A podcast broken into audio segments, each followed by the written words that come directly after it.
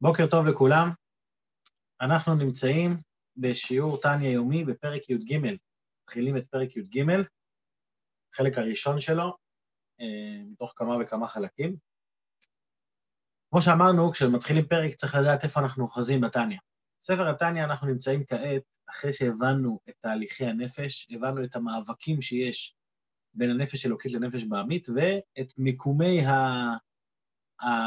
הניצים והנלחמים, איפה כל אחד נמצא, במוח ובלב. דיברנו על המנצח, הצדיק, דיברנו על המפסיד, הרשע, והתחלנו לדבר על הבינוני. הבינוני, המהות שלו זה שהוא נלחם. שהוא מצד אחד לא הצליח לזכך את עצמו ברמה שאין לו יצר הרע, כמו הצדיק, ומצד שני, אין לנפש הבעמית שלו גם אמירה כל כך חזקה, שהיא מסוגלת לשלוט בו במחשבה, דיבור ומעשה. זאת אומרת, הוא מצליח לבלום אותה בנוגע למחשבה, דיבור ומעשה, אבל בפנים, בתוך תוכו, בפנימיות שלו, הנפש שלו בוערת, נפש בעמית, מלאה עם כל התכונות שלה. זה מה שדיברנו בגדול בפרק י"ב. פרק י"ב הוא נכנס יותר למהות שלו והצדדים. פרק י"ג הוא בא להעמיק את ההפרש בין ה... לא את ההפרש, להעמיק את הקוטביות שנמצאת בתוך החיים של הבינוני, שזה בעצם הצדדים של הטוב ושל הרע שנמצאים בו כל כך חזק, להעמיק את הצדדים שביניהם, וגם לתת לו קצת הערכה על העבודה שלו, והאם זה באמת עבודה אמיתית, עבודת הבינוני. במקביל, אנחנו כבר מתחילים לענות על כמה שאלות ששאלנו בפרק א', אז שווה לעקוב, כי אנחנו נראה באמת אה, כמה דברים שכבר התחלנו לדבר בהתחלה, ועכשיו הם מתחילים להתבהר בעקבות מה שאנחנו נכנסים. אז אנחנו נצא לדרך בפרק י"ג, יש לנו היום שיעור קצר, לא ארוך מדי, בעזרת השם, נעשה ונצליח. אז אני משתף פה את המסך. פרק י"ג. ובזה יובן על ידי מה שהסברנו על הבינוני, אנחנו נבין לשון מאמר הז"ל בינונים, זה וזה שופטן. פירוש יצר טוב ויצר הרע. דכתיב, כמו שכתוב, כי יעמוד לימין אביון, להושיע משופטי נפשו. אז אנחנו רואים שהביטוי, הביטוי לנפש אלוקית ולנפש בעמית, ליצר טוב ויצר רע שבאדם, שבבינוני, כתוב אצלהם זה וזה שופטן, למה משתמשים בביטוי זה וזה שופטן? בגלל שהביטוי הזה, וגם בתהילים שדוד המלך אומר, שאלוקים יעמוד לימין אביון להושיע משופטי נפשו, זאת אומרת שבתוך האדם יש שני שופטים, למ, אז, אז מה הביטוי הזה שופטים בא ללמד אותנו? אומר אדמו"ר הזקן, לא אמרו זה וזה מושלם, מושלים, חס ושלום, כי כשיש איזו שליטה או ממשלה ליצר הרע בעיר קטנה, אפילו לפי שעה קלה נקרא רשע באותה שעה. זאת אומרת, מה זה מושל? מושל זה אחד שהוא שולט באמת, אחד שניצח את המלחמה, וכעת הוא המושל בעיר הקטנה הזאת שנקראת הגוף של האדם. אבל אצל הבינוני אף אחד לא מושל. גם היצר טוב לא מושל, כי, ה... כי עדיין יש נפש בעמית, יש לה תאוות, יש לה מחשבות והרהורים. וגם היצר הרע, גם הוא לא, לא מושל, כי, כי במחשבה, דיבור ומעשה הוא לא מצליח ל... לעשות שום דבר. אז לכן לא קוראים להם מושלם, אלא שופטן.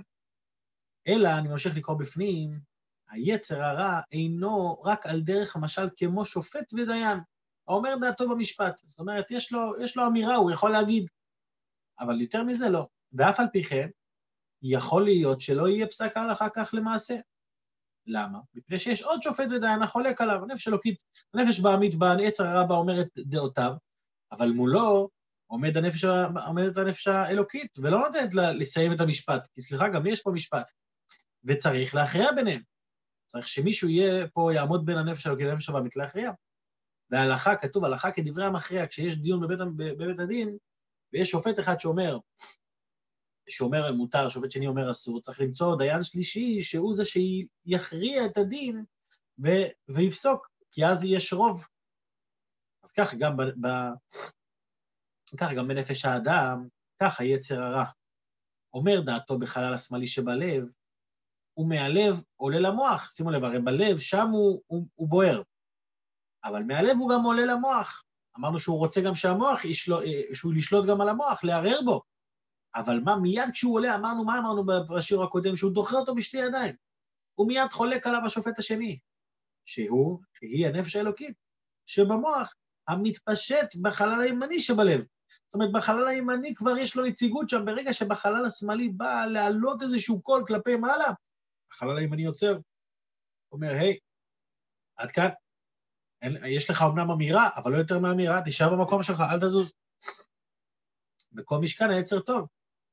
והלכה, אז אם יש שתי דעות, שני, שני שופטים, אחד מול השני, הלכה כדברי המכריע. מי זה המכריע בין נפש אלוקית לנפש בעמית? כאן מוסיף האדמו"ר הזקן, הוא הקדוש ברוך הוא העוזרו, היצר הטוב.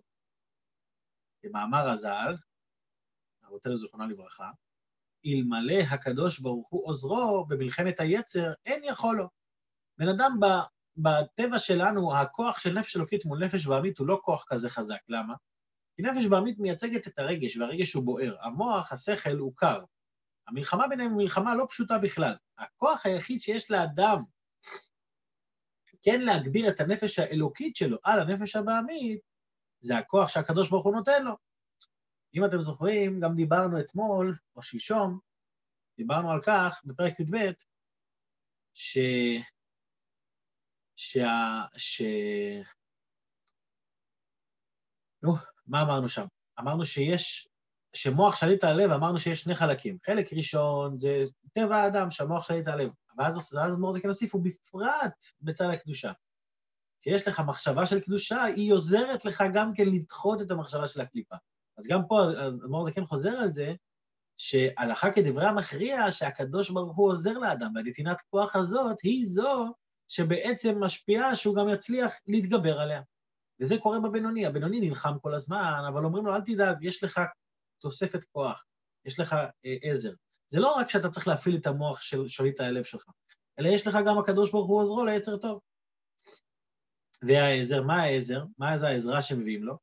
העזרה היא ההערה שמאיר אור השם על נפש האלוקית, להיות לה יתרון ושליטה על סכלות הכסיל. הנה, פה הוא חוזר לנושא של יתרון האור הבא מן החושך ויצר הרע, כי יתרון האור מן החושך, כאן נזכר לאל, שאמרנו, שפה בדיוק מרומז מה שדיברנו בפרק י"ב, שהיתרון של האור הוא שהוא דוחה את החושך באופן טבעי, באופן ממילא.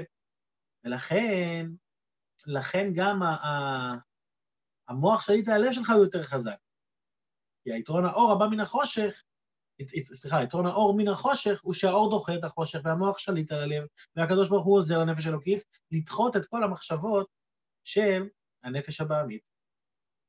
אגב, חשוב להגיד פה נקודה, לא ראיתי את זה כל כך בהרבה ספרים, אבל שמעתי פעם, בתחילת הפרק, אני חוזר פה רגע, בתחילת הפרק הוא מביא פסוק, כי יעמוד לימין אביון להושיע משופטי נפשו. מה בעצם הטענה של דוד המלך? שהאביון מבקש מהקדוש ברוך הוא שתושיע אותי משופטי נפשי. יש פה איזה כשל קטן, לכאורה. למה הוא, למה הוא צריך להציל אותו משופטי נפשו? לכאורה היה צריך להציל אותו מהשופט הרע. הרי אם יש שני שופטים, יש שופט טוב ושופט רע, אז לכאורה מה שאתה צריך לבקש, תציל אותי מהשופט הרע. למה הוא מבקש, תציל אותי משופטי נפשו? הוא רוצה להציל אותו מהנפש האלוקית גם? שמעתי פעם הסבר יפה על זה, שהזעקה הזאת היא זעקת הבינוני. שהבינוני זועק בעצם, הבינוני הוא האביון כאן, והוא אומר לקדוש ברוך הוא, תושיע אותי מהמצב הנפשי הזה שיש לי שני שופטים. הייתי מעדיף שיהיה לי רק, שיהיה לי, שלא יהיה לי מלחמה. שיהיה, שיהיה, שיהיה ממשלה ושליטה רק לנפש האלוקית. אז תציל אותי ממה? לא תציל אותי מהנפש האלוקית, תציל אותי מהמצב של שופטי נפשו. מעצם זה שיש לי מלחמה בין שני השופטים, זה מה שמפריע לי. אגב, עלתה לי פה שאלה שניסיתי לחפש לפני השיעור, לא מצאתי, אני מאמין שאני אמצא בהמשך, אבל אם מישהו מוצא, יכול גם אה, לכתוב בקבוצה, לעדכן אותי. מופיע פה המושג שופטי, שופטי נפשו, שופטים, זה וזה שופטן, על הבינוני. ומה ההסבר? ששופט הוא לא מושל, הוא רק אומר את דעתו. לכאורה לפי זה, למה, למה כשהוא מדבר בפרק א', כתוב שם, צדיקים יצר טוב שופטן, ורשעים יצר הרע שופטן. לכאורה היה אמור להיות כתוב, צדיקים יצר טוב מושלן, ורשעים יצר הרע מושלן, רק בבינונים זה לא זה שופטן. לא יודע, לא מצאתי את שואל. אם מישהו יודע, מישהו שמע פעם, אפשר לפתוח את המיקרופון, להגיד לי גם כן, אני אשמח לתשובה. אוקיי, בכל אופן, בואו נמשיך. אז זה המצב של שופטי נפשו. וכשהשופט הראשון אומר את דעתו, מיד הנפש אלוקית עוצרת אותו. אך מאחר, אני ממשיך פה לקרוא בפנים, אך מאחר שהרע שבחלל השמאלי בבינוני ובתוקפו כתולדתו להתאבות תאווה לכל תענוגי העולם הזה. ולא נתבטל במיעוט לגבי הטוב, זאת אומרת, אין, לו, אין לטוב יותר כוח מהרע. הם, הם שווים ממש, הוא לא נתבטל במיעוט. ולא נדחה ממקומו כלל, הוא עדיין שם בשיא התוקף שלו. רק מה? רק שאין לו שליטה וממשלה להתפשט באיברי הגוף. זה הקדוש ברוך הוא שאמרנו עכשיו, העומד לימין אביון ועוזר אומר לנפש אלוקית. לכן, בגלל הדבר הזה, בגלל שהוא עדיין שם בשיא התוקף שלו, לכן נקרא, מי נקרא הבינוני? נקרא כרשע. כמאמר רבותינו, זיכרונה לברכה, אפילו כל העולם כולו אומרים לך, צדיק אתה, אהיה בעיניך כרשע. מה זה הכרשע הזה? ולא רשע ממש. כרשע זה הבינוני. למה כרשע זה הבינוני? כי המהות של הבינוני היא מהות כמו של רשע. החיצוניות שלו היא כמו של צדיק.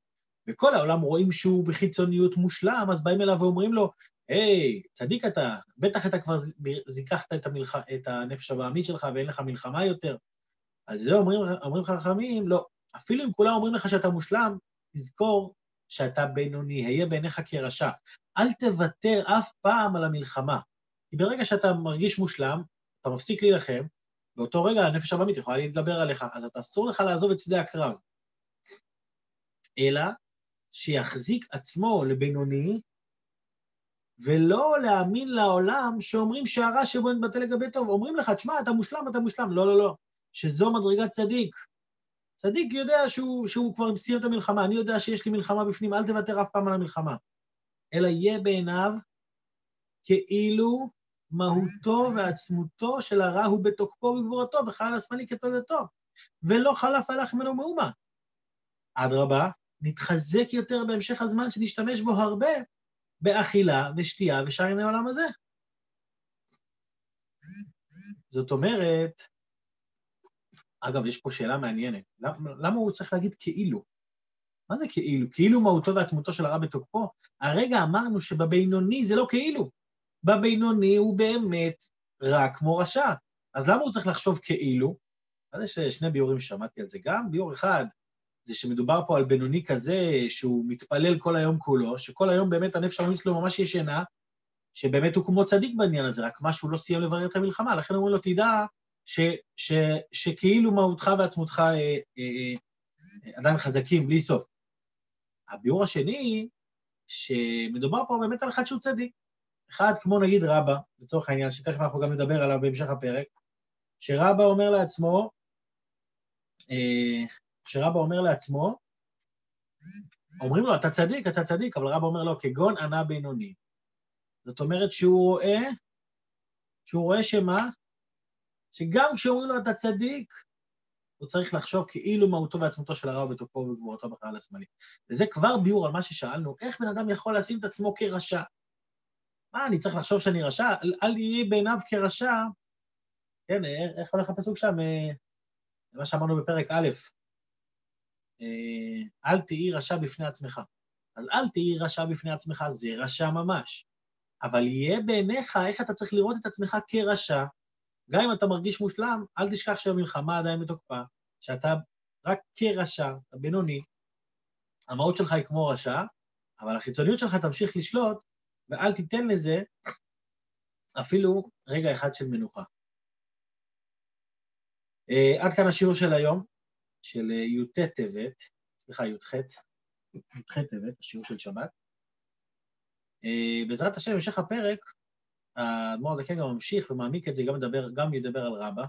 אגב, כאן גם אנחנו נשארים פה עם שאלה קטנה בראש, לא יודע אם שמתם לב, אבל כשאומרים יהיה בעיניך כרשע, האדמו"ר הזקן בתחילת התניא אמר, אם בן אדם יהיה בעיניו כרשע, יהיה רע לבבו ויהיה עצב. אז אומנם הבנו שכרשע זה בינוני, אבל אם אני מחזיק את עצמי כרשע, זה באמת מבאס, זה באמת הופך אותי לעצוב.